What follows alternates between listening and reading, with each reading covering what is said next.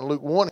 And uh, I thought about this. We all love a good story. I don't know about you, but I like a good story. Uh, the, pre- the adjective good is important there. uh, every story is not a good story, uh, but I like a good story. A, a good story has a beginning, has a middle, and an end. You ever heard somebody tell a story and you thought, where, where are we at in the story? I don't know if we're at the beginning, the middle, or the end, uh, or where we're at, but a good story has a beginning, a middle, an end. It's got a plot, and that plot will keep that reader or that, that if uh, the hearer, if it's an oral story, that plot's going to keep that person engaged. Uh, that person is going to uh, uh, is, is going to be listening or reading for that, that conflict and where's the conflict of the story and, and how do we get from the conflict to the, resol- the resolution but you know what really makes a story is the characters. The characters in the story is what really gives life to the plot. You ever been reading a story or hearing a story being read and, and, you, and you just felt like you knew the characters. Now, we listen to a lot of adventures in Odyssey, and I'm not just absolutely putting my endorsement on it, but I promise it's a whole lot better than most of the trash that's on television. Uh, but we listen to Adventures in Odyssey, and uh, we like that, that, that radio series, and, and we listen to the stories. And there's a, there's a young man in the, in the stories that shows up on the scene named Buck Oliver. Buck Oliver is a, a, a character that comes out of a rough life comes out of a rough past, and, uh, and you kind of see the transformation of Buck's life, but it's not, it's, if you listen to it sporadically, you don't hear the story in a full detail. Not long ago, I found where the album, there was an album where you could follow the whole story of Buck, Oliver, and I thought, man, I, I like Buck. And when we listen to those stories, uh, me and the kids, we, I get into it. I, I, I want to know what's happening next. Or, or, or, me, and, me and the kids will say something like this as it goes off. Oh, you can't go off yet, right? No, no, you can't leave us there. As we're listening to the story being told to us and narrated to us, and oh, that can't be all. And so I, I would get involved with those characters. Those characters make the story, and that's who we connect with. Sometimes the characters who you remember long after the story's told.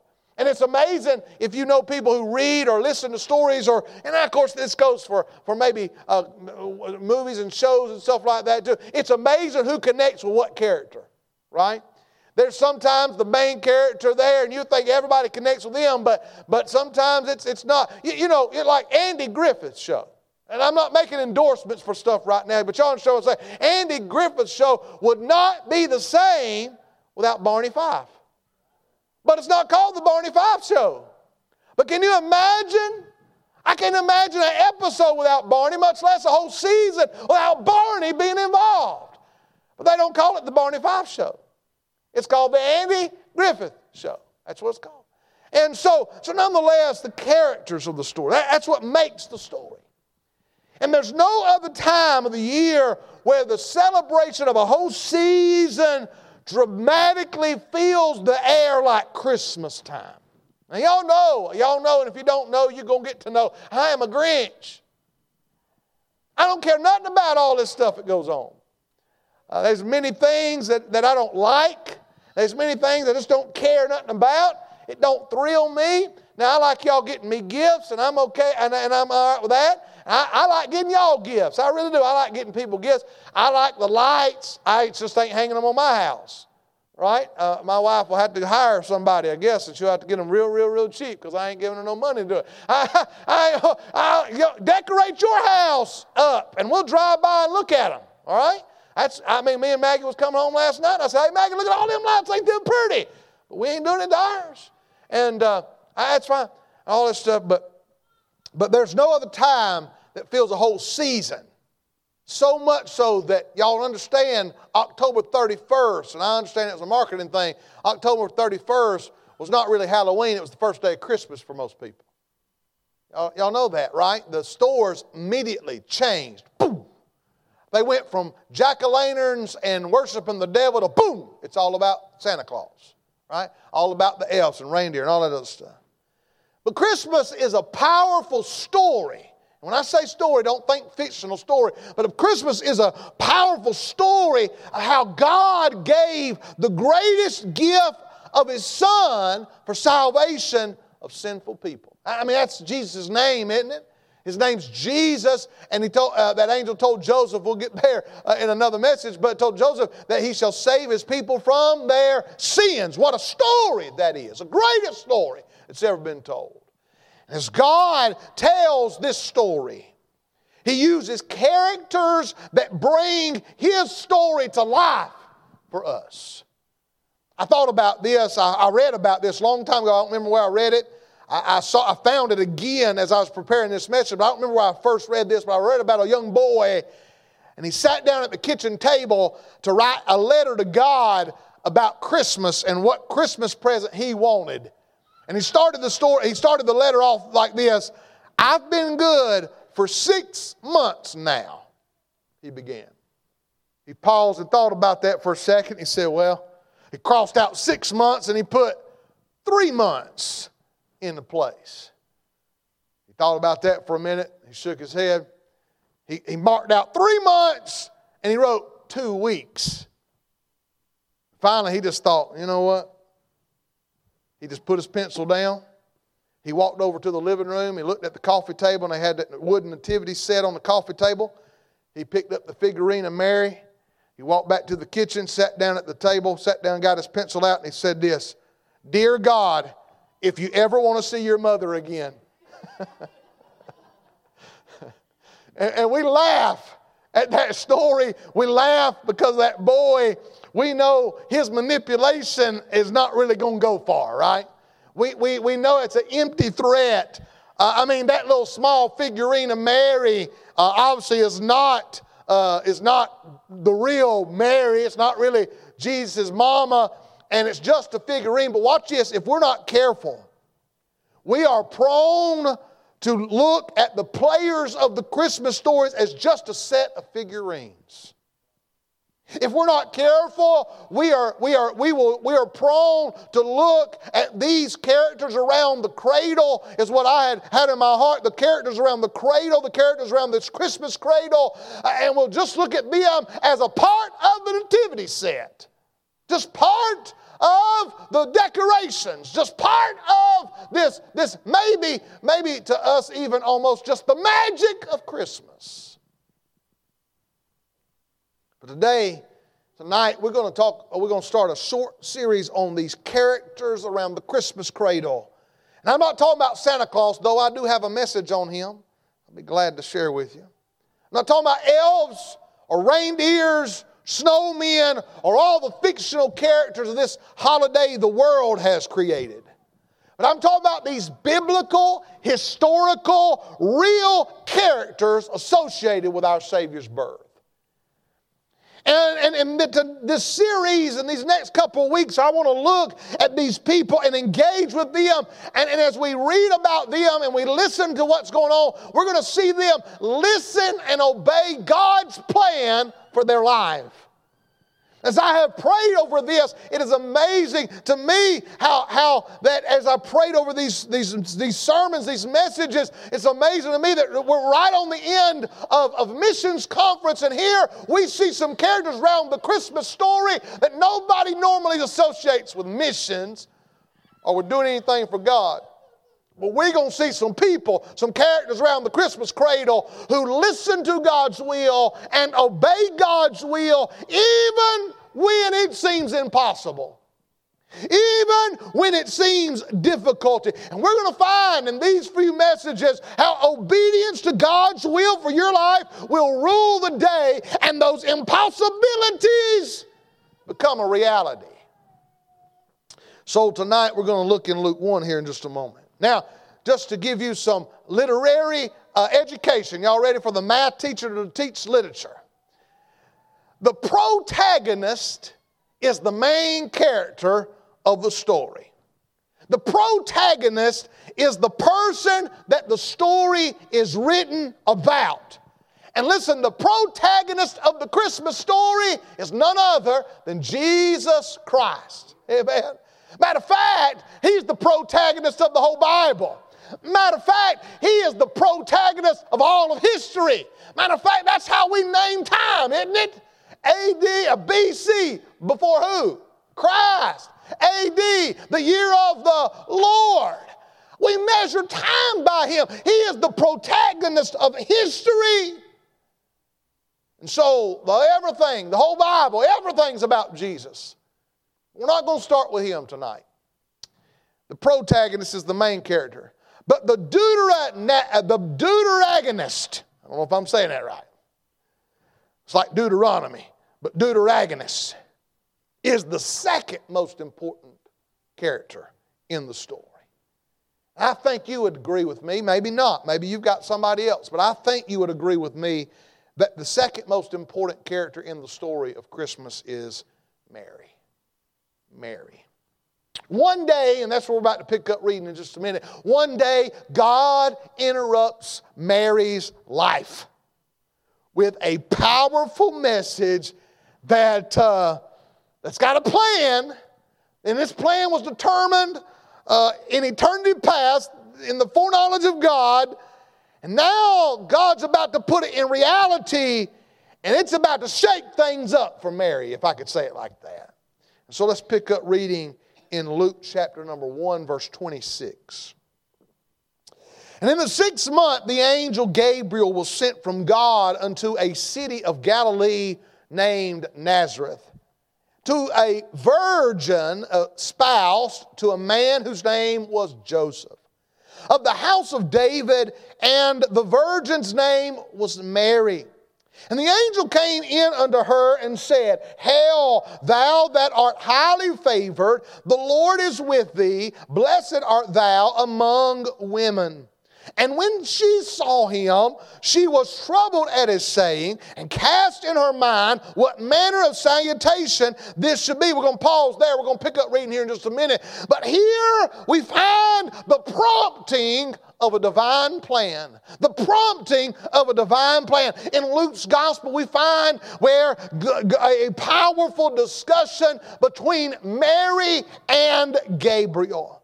At this precise moment of time, God sends Gabriel to, to this unpopular city, Nazareth. Y'all, y'all know that Nazareth was not the, the hot spot to be, right?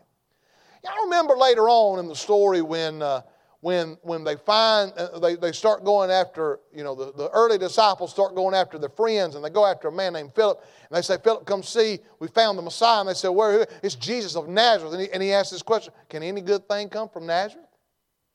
Listen, that was the armpit of, of that area, right?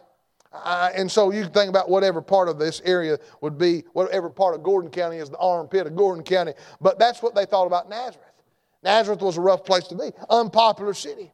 Not only goes to unpopular city, he goes to a young girl. This young girl, Mary, was likely between the ages of 12, maybe 14, maybe as old as 16 years old, a young lady. Of course, we look at that way young now, but uh, kids were raised a lot different back then. My grand, a lot of some, several of my grandmothers were 14, 15 year old when they was getting married and starting their family, and some of y'all's would have been too. And so the kids was raised a lot different even back 2,000 years ago. But nonetheless, that's still young. And an angel shows up to her. The Bible says that not only is she in Nazareth, this popular city, not only is she young, but she's a virgin. We're going to look at that here in just a minute in more detail. Because that detail is overlooked by a lot of people. A lot of modernists and a lot of liberals take that out of their Bible. And I'm going to show you, I'm going to, I'm going to defend the Bible here in just a moment. And let's go, so let's do that right now. Isaiah chapter number 7. Go, go back in the Old Testament. Isaiah chapter number 7.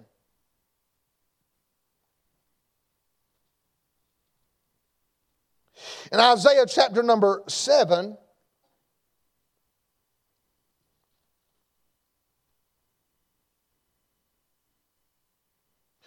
Isaiah chapter number seven, this is almost a thousand years, not quite, but almost a thousand years before the birth of Christ. Isaiah prophesies this in verse number 14.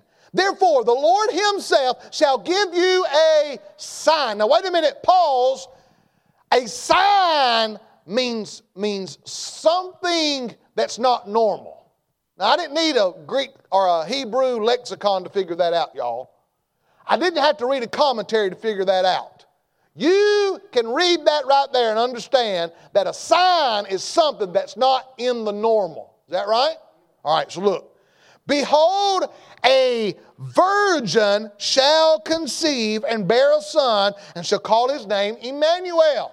Now, modernists and liberals will put erase virgin there, and you know what they'll put there? Young lady. Now, watch this. This is going to blow your mind. Don't get mad at me. But the word for virgin right there could be young lady. What I mean by that is it is referring to a young lady who is a virgin.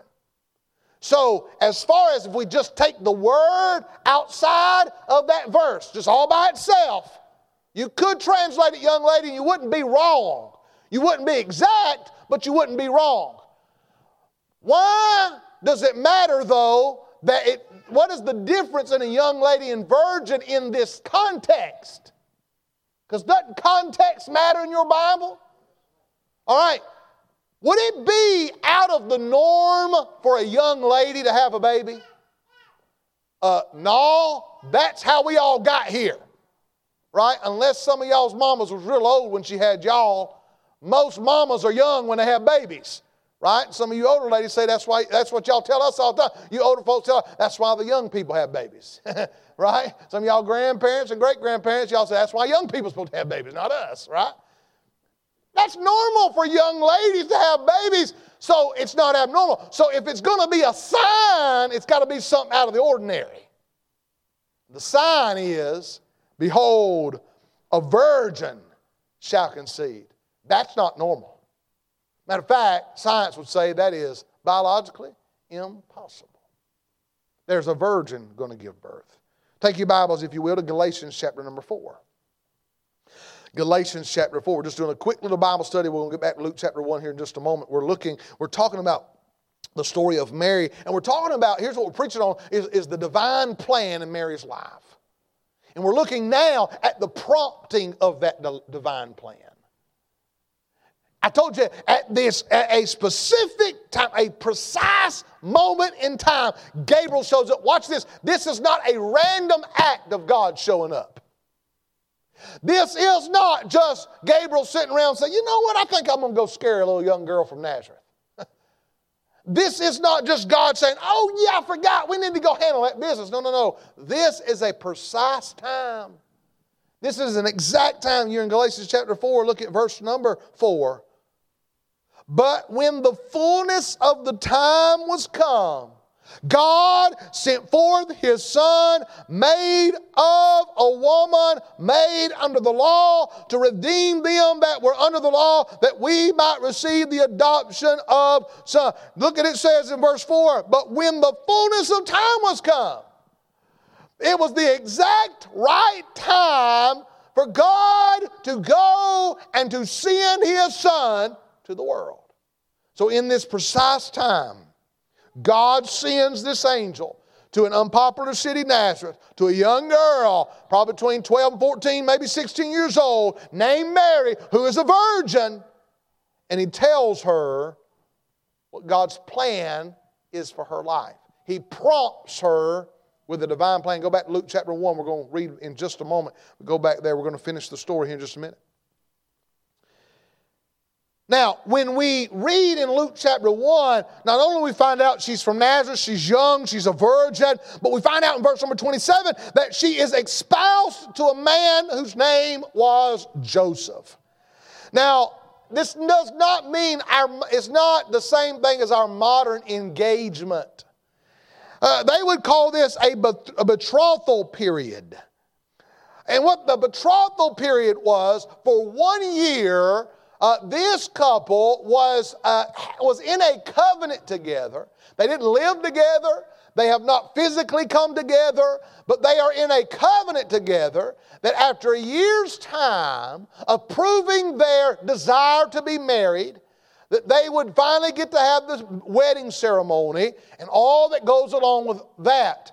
And in that year's time, that young man is preparing a home for his soon coming bride.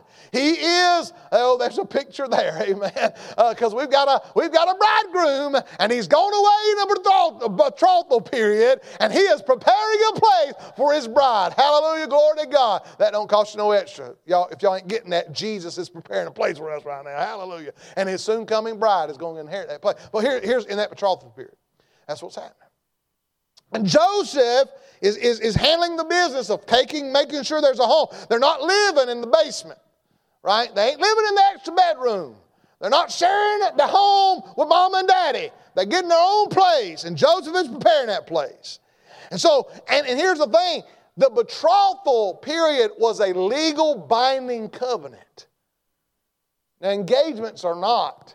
In our society, engagements are not legal law. You can break engagement, get engaged, don't be engaged, all that kind of stuff, and nobody gets involved legally. But legal, a legal marriage, uh, it was a legal, uh, it was a, uh, I'm sorry, the betrothal was a legal, a legal covenant, but again, they hadn't had the ceremony or consummated that marriage with the physical relationship. And so that's where we're at in Mary's life. She's planning to be married, but she ain't married yet. And Gabriel shows up. Not only is it during that time, it's also during the time where Mary has an older cousin, a well, a good bit older cousin named Elizabeth, who is now six months expecting with who we know as John the Baptist, which is a miracle in itself, and you read that at the beginning of John, uh, Luke chapter 1. Now, I want you to understand this. I want to interject right here. That what I'm talking about here is that God is prompting His plan in Mary's life. You know, a lot of times that we want to know God's plan for our lives, and we pray about it, and we study God's Word about it, and sometimes, y'all, y'all don't, don't, don't hang me out here, sometimes this seems confusing. And sometimes God's will for our life, sometimes it just don't feel like it's as clear as some people make it out to be. I mean, I've had somebody recently tell me they was 100% perfect peace of God about some things. It's amazing. Two weeks later, they were 100% a perfect peace of God about something totally different. It wasn't long, they were 100%. I'm tell you what, we all stop lying there's been very few times in my life I've been 100% perfect peace of God, 100% will of God is on this thing. I mean, I will say this a lot more in my life since we started street preaching. A lot more in my life when I go up to somebody and I say, hey, can I tell you the gospel? That's 100% perfect will of God right there. I'll tell you, sometimes the will of God doesn't seem that clear. Sometimes it seems confusing. Confusing. You know, I don't I don't guess Mary had been praying that she would be the one to bring Jesus into the world. I don't know. I just don't imagine that she was saying, Oh God, let me be the one to bring the Messiah. She might have been. Listen, they believed the prophecy of Genesis chapter 3, verse 15. What do I mean by that? Those Jewish women, they were looking for one of their seed, and, and, and many of them didn't understand about that whole virgin birth thing. Even though it was, it was prophesied in Isaiah, they didn't understand a lot of that stuff. But they knew God was going to send a man child through a woman that was going to finally break the bonds of Satan in their lives. And so she might have been praying for it, I don't know. But all of a sudden, Gabriel shows up, and Gabriel is giving Mary's, uh, giving Mary God's plan. And he says, uh, he identifies himself. And, he, and, he, and when he identifies himself, uh, he, uh, he's going to address her in a way that's pretty amazing. Look what he says. He says, uh, verse number 28 Hail, thou that art highly favored, the Lord is with thee. Blessed art thou among women. I just need to point something out here. Notice it says among women and not above women. She's a very spiritual character in this story, uh, but she's not above women. She has no saving value. You're not going to pray to Mary and get no prayers answered. Uh, the Catholic Church will put Mary on one side of the cross and say that she's got some kind of redeeming quality. You, are not going to be redeemed by Mary. You can pray all the Hail Marys you want to pray and do all that crazy business, but ain't nothing going to happen because she just has no, no redeeming. She is just a woman. She is blessed. She is favored and blessed among women. But notice what it says. Verse number 30 And the angel said to her, Fear not, Mary, for thou hast found favor with God. Why? Why didn't you find favor with God? You ain't going to find it. Isn't that amazing? God chooses the woman that He's going to use as a vessel to get His son here, and we don't know none of her backstory. And when we do find out her backstory, all we find out, well, she's got a cousin named Elizabeth. And then we find out we find out her bloodline all the way back to Adam, but that's all we find. We don't know nothing about her life. You think it's bad now how much people worship her? Don't you think it'd be worse if they knew all her backstory? God doesn't tell us why. Here's why God's grace ain't got nothing to do with you deserving it. God's favor you don't deserve God's favor. Mary didn't deserve God's favor. It was the grace of God that showed up in that room that day. So, God reveals this plan. And, and look what the plan is. Look what he says. Verse number 31. Look, verse 31. And behold, thou shalt conceive in thy womb and bring forth a son and shalt call his name Jesus. He shall be great, shall be called the Son of the Highest. The Lord God shall give unto him the throne of his father David, and he shall reign over the house of Jacob forever, and of his kingdom there shall be no end. Watch what Mary says. And this is the great question. Then said Mary unto the angel, How shall this be, seeing I know not a man? Now, it doesn't mean she ain't never met a man before. It means she has never physically been with a man to have a baby. She's never, she's never consummated the marriage with Joseph. She's saying this, how can this be? This, watch this, she's saying, this is impossible. Sometimes God reveals his plan in our lives. And, and we think this is impossible. Watch this. When God's will is made clear in your life and we obey that will, there is nothing that is impossible. Are you listening? Listen, I don't know a whole lot. I ain't the smartest man in the world. I don't know everything about the Bible, but when I read that, it's pretty clear what he meant when he said, You're going to have a baby. And your baby's going to be the Son of God. That's pretty clear, isn't it? Pretty clear what he's going to do, ain't it? Pretty clear he's the son of the highest Lord God. He's going to have a throne of his father David. Especially real clear to a little Jewish girl. They've been waiting for somebody to get the throne of David. Them Romans are ruling it right now. The Romans have been controlling that thing. And even the Romans will put in, they'll call somebody like Herod the king of the Jews, and he's an impostor. They've been looking for somebody like that. She understood clearly what the will of God was. But watch this, it didn't make it seem more possible. Just because he understood what it meant. Well, that, I understand what you're saying, but that can't happen. You know, I just wonder. I don't know. I, I, don't think so at all. Mary was so much more sanctified than I am. And so I would just think, hey, I don't know how it works with you angel people, but uh, I'm a virgin. that don't work like that down here. You know, I don't know what she said if she would have said nothing like that. Here's, the, here's what it is we see the prompting of a divine plan. Now we see in verse number 35 and on, we see the particulars of the divine plan. He comes to her in this humble town of Nazareth. And, and again, I'll just point this out. He comes to her and says, Thou art highly favored, the Lord. And I like this, and I go back there, go back there in verse number uh, 28. Hail, thou that art highly favored, the Lord is with thee. Think about a powerful introduction. The Lord is with thee. And this is such a powerful introduction by Gabriel. Verse number 29 says, And when she saw him, she was troubled at his saying. This troubled her. Here's what that means she's confused. She's wondering about what is he talking about? And, and, and, this, and this is what he says. He calms her fears and he tells her, Fear not, in verse number 30. For thou hast found favor with God. And again, I just want to make point that she's, there's nothing that we know of in her life that warrants that favor. There's nothing she's done to deserve that favor. She is not a perfect human being. She was not a perfect human being. She is simply a recipient of God's grace. And that's how salvation works for all of us. I've already said that. God's grace, faith, by God's grace, faith possible. Matter of fact, just what stopped right there, as far as divine plans seeming impossible, it seems impossible for us to be saved. It seems impossible for a sinner to have his sin cleansed by the blood of a Jewish carpenter on a cross. Oh, it seems foolish. It seems impossible. But by faith we believe it, and our salvation is made possible. By faith, by God's grace, and by faith in that grace, that God makes a way for fallen humanity, ravaged by sin, to have a personal, intimate relationship with Him.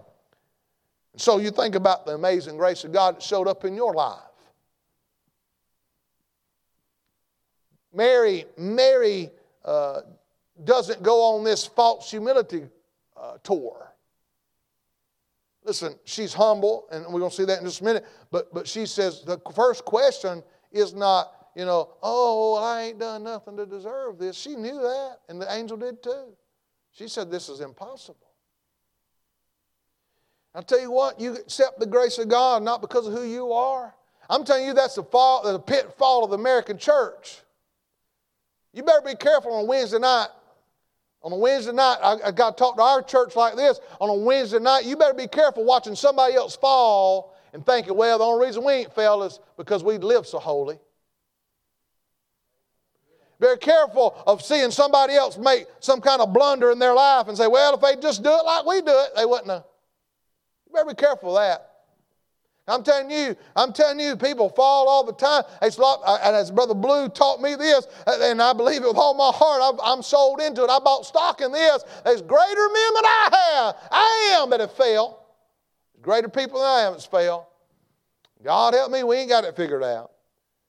And, uh, and so, so nothing in Mary's life warranted God's favor. But, but, but you think about it. How many times has God's has God showed up to you with his plan for you? Maybe not for your whole life, but maybe for that day. And I'm going to say this sometimes that's where we mess up, ain't it? We're looking for God's plan for the whole life. But the Bible says in Psalm 119, we pledge it every Sunday. We pledge it every Sunday before Sunday school. It's a, a lamp unto my feet and a light to my path. That means it's lighting up the path I'm on right now. It's like the headlights on your car when you turn them on here. Mine's my house is the only one. My my car is the only one that has the ability to shine headlights all the way home from the parking lot. None of y'all can.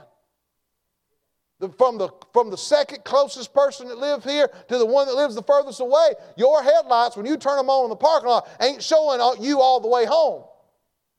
They're just showing the, the, the light, it's being a light to your path. That's the will of God sometimes. Now, sometimes it gives the whole picture. But watch this. What, what happens right here in Mary's life? Does, she, does he give the whole picture to her?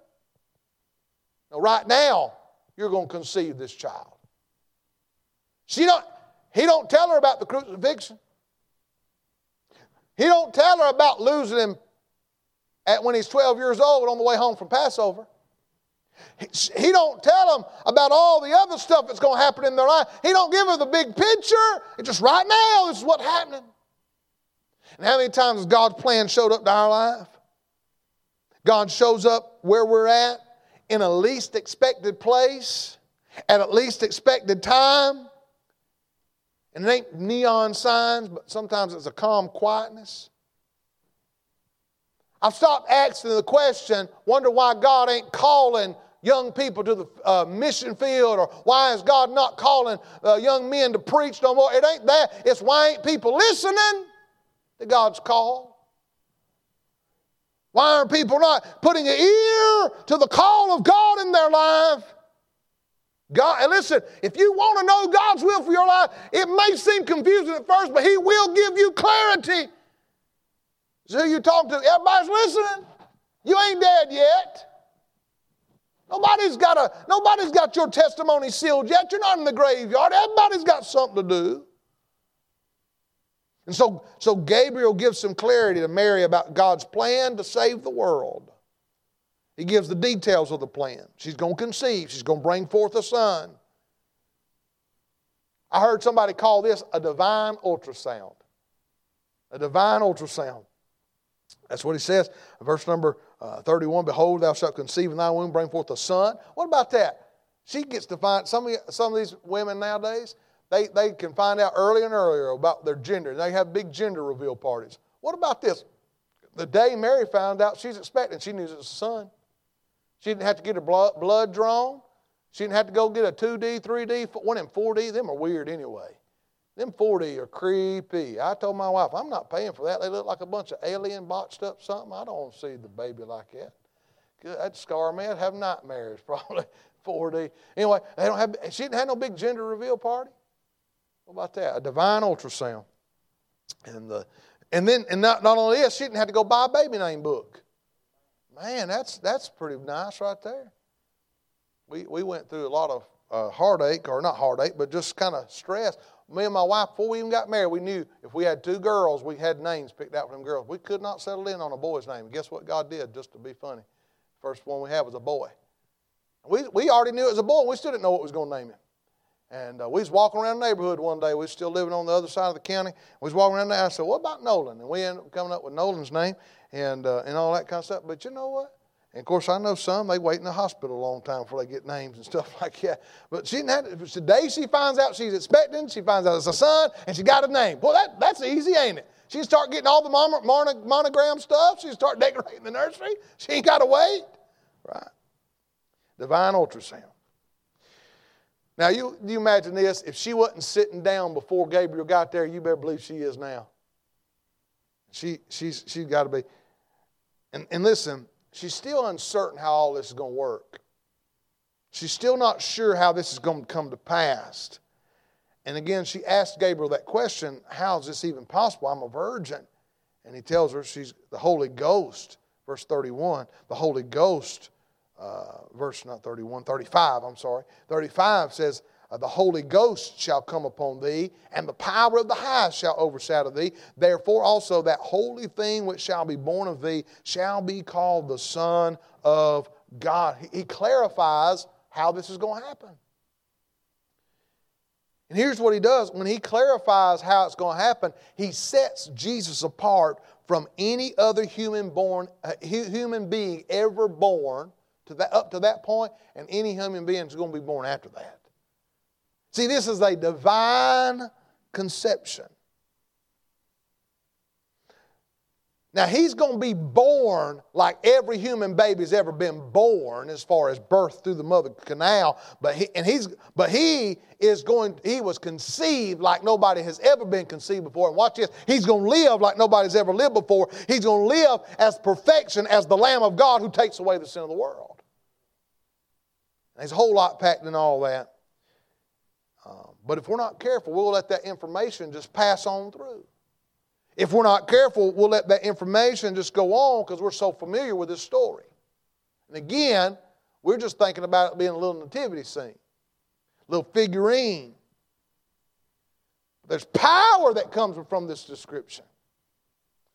It's amazing to me. Earlier in the book of Luke, Gabriel has already told Zechariah, which is John the Baptist's daddy, that he was uh, that Gabriel was he stood in the presence of God and sent to speak to Zechariah. Now, he didn't say that here to, to, to, Mary, but the truth is still there. He is standing in the presence of God, meaning this, he is giving directly what God wanted him to give to Mary. He is confirming who he is and whose he is, and he is there to communicate the will of God for her life. And so he understands that. And now watch this. He is this. He's he's he's making this clear to her. This is he's going to be the son of God. And he's making it clear. This is not Gabriel's message. This is God's message. This is not Gabriel's interpretation of the message. This is the message. So, so we see the prompting of the divine plan. We see the part, we see the particulars of the divine plan. And the last thing I'm done, I see the participation in the divine plan. Here, Luke's gospel brings this thing to a close. Verse 36. And behold, thy cousin Elizabeth, she hath also conceived a son in her old age, and this is the sixth month with her who was called barren. For with God nothing shall be impossible. And Mary said, Behold, the handmaid of the Lord, be it unto me according to thy word, and the angel departed from her. So here we see the close of the conversation. This is impossible. There's no way this plan can take place. A little virgin girl having a baby, a little girl from Nazareth having the Son of God. She's not, she don't live in a palace. Yeah, she's of the lineage of David, but she's so far down the line, nobody even really thinks about that. They don't run around saying, hey, there's the granddaughter of David. You know how many granddaughters he's got by that point in time? 14 generations down the road? They don't look at her like that. Nobody's expecting this little girl, nobody's expecting this town to have somebody. Now, y'all understand she's from Nazareth. Y'all know Jesus was born in Bethlehem, but where did he get raised at? Back in Nazareth. Why? That's where she was from. That's where Joseph and Mary was from. Of course, we'll get to that later, but, but here's the thing here we see an impossibility become reality in Mary's eyes. Here's why because nothing's impossible when God's working. She understands what's supposed to be done. Again, she ain't got the whole big picture, but she's got the picture for right then, right now. She understands the role she's got to play in the plan. Could God have brought his son some other way? Sure, he could. But She submits herself to the plan of God. And she says, okay, this is the role I've got to play, and so I'm going to play it. And here's what she does she identifies herself as the servant of God. Notice what she says in verse number 38 Behold, the handmaid of the Lord. She said, I'm just a servant of God. Here's what she's doing. She said, I'm going to commit myself to fulfill your plan exactly how you want me to fulfill it in my life. I'm going to do the will of God. And as soon as she comes that conclusion, she is going to obey the command of God, the angel departs. And nine months from that moment, Mary is going to, Mary is going to give birth to the Messiah, the Savior, her Messiah, her Savior. Sometimes we wait around for God to show up. I've been there where I've been in my prayer closet and I've just, God, show up, God, show up. Or wait around in a service and thinking, man, I'm looking for something, boom, to happen. Waiting for God to show up. But how many times has God showed up in our lives and we failed to see it? Because we was looking for the neon signs, we was looking for the, listening for the thunder, looking for the lightning. Because it wasn't that dramatic revelation that we hear so much about as far as I can understand, it looks like Mary's just headed to bed one night. She's getting ready for bed. Maybe she's saying her nighttime prayers. I lay me down to sleep. Boom, Gabriel shows up. I don't think she was in a camp meeting. I don't think she was in a big service somewhere. Just in a still, small, quiet little place, God showed up.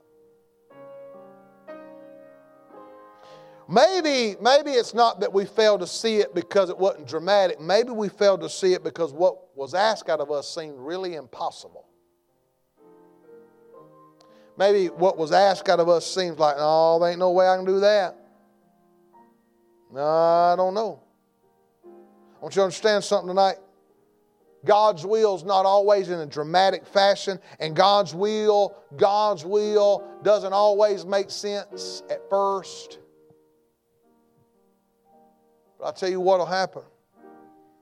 If you just simply obey, God will transform your life. I'm a standing testimony of that. But I'm telling you, it took a lot to get me in front of people to do anything. And uh, I mean, I'd hide in the back and be, I, I was the silent class clown. Like I'd do crazy stuff, but if the teacher was looking or a big crowd was looking, but I, I'd do it all behind the scenes and get everybody else stirred up about it. I always got caught, but but man, to get up in front of somebody to talk, to get up in front of somebody and to teach what, what anything said, much less the Bible.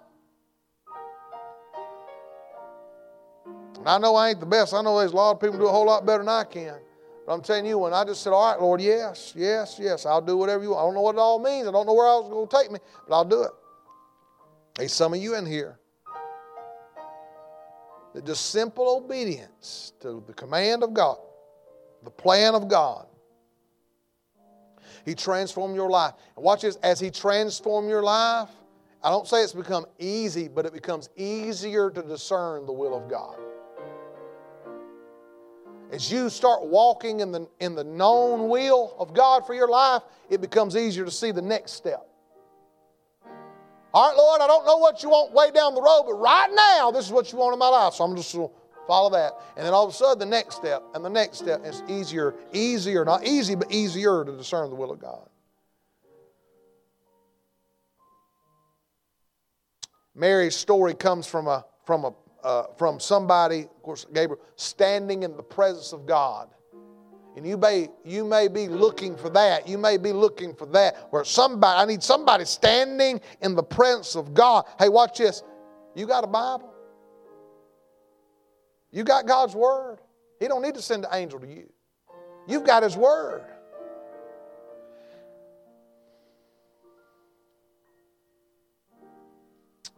Maybe God's showing you exactly what He wants you to do, and in your mind, you think it's impossible and you keep on looking. That's what I was doing. Between 14, 16 year old, I wasn't running from God. I was just trying to find something else for God I can do.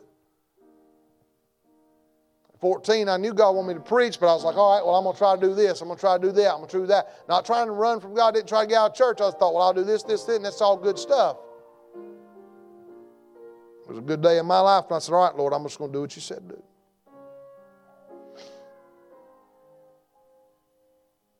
So tonight, we're looking at the, we're talking about a divine plan. The participation in divine plan, here it is, is yes, Lord. Yes, Lord. Yes, Lord. I'll go. I'll be your servant. I'll be, in her case, I'll be your handmaid. For you ladies, I'll, I'll, I'll be your handmaid. You ladies saying, Yes, Lord, I'll be your handmaid.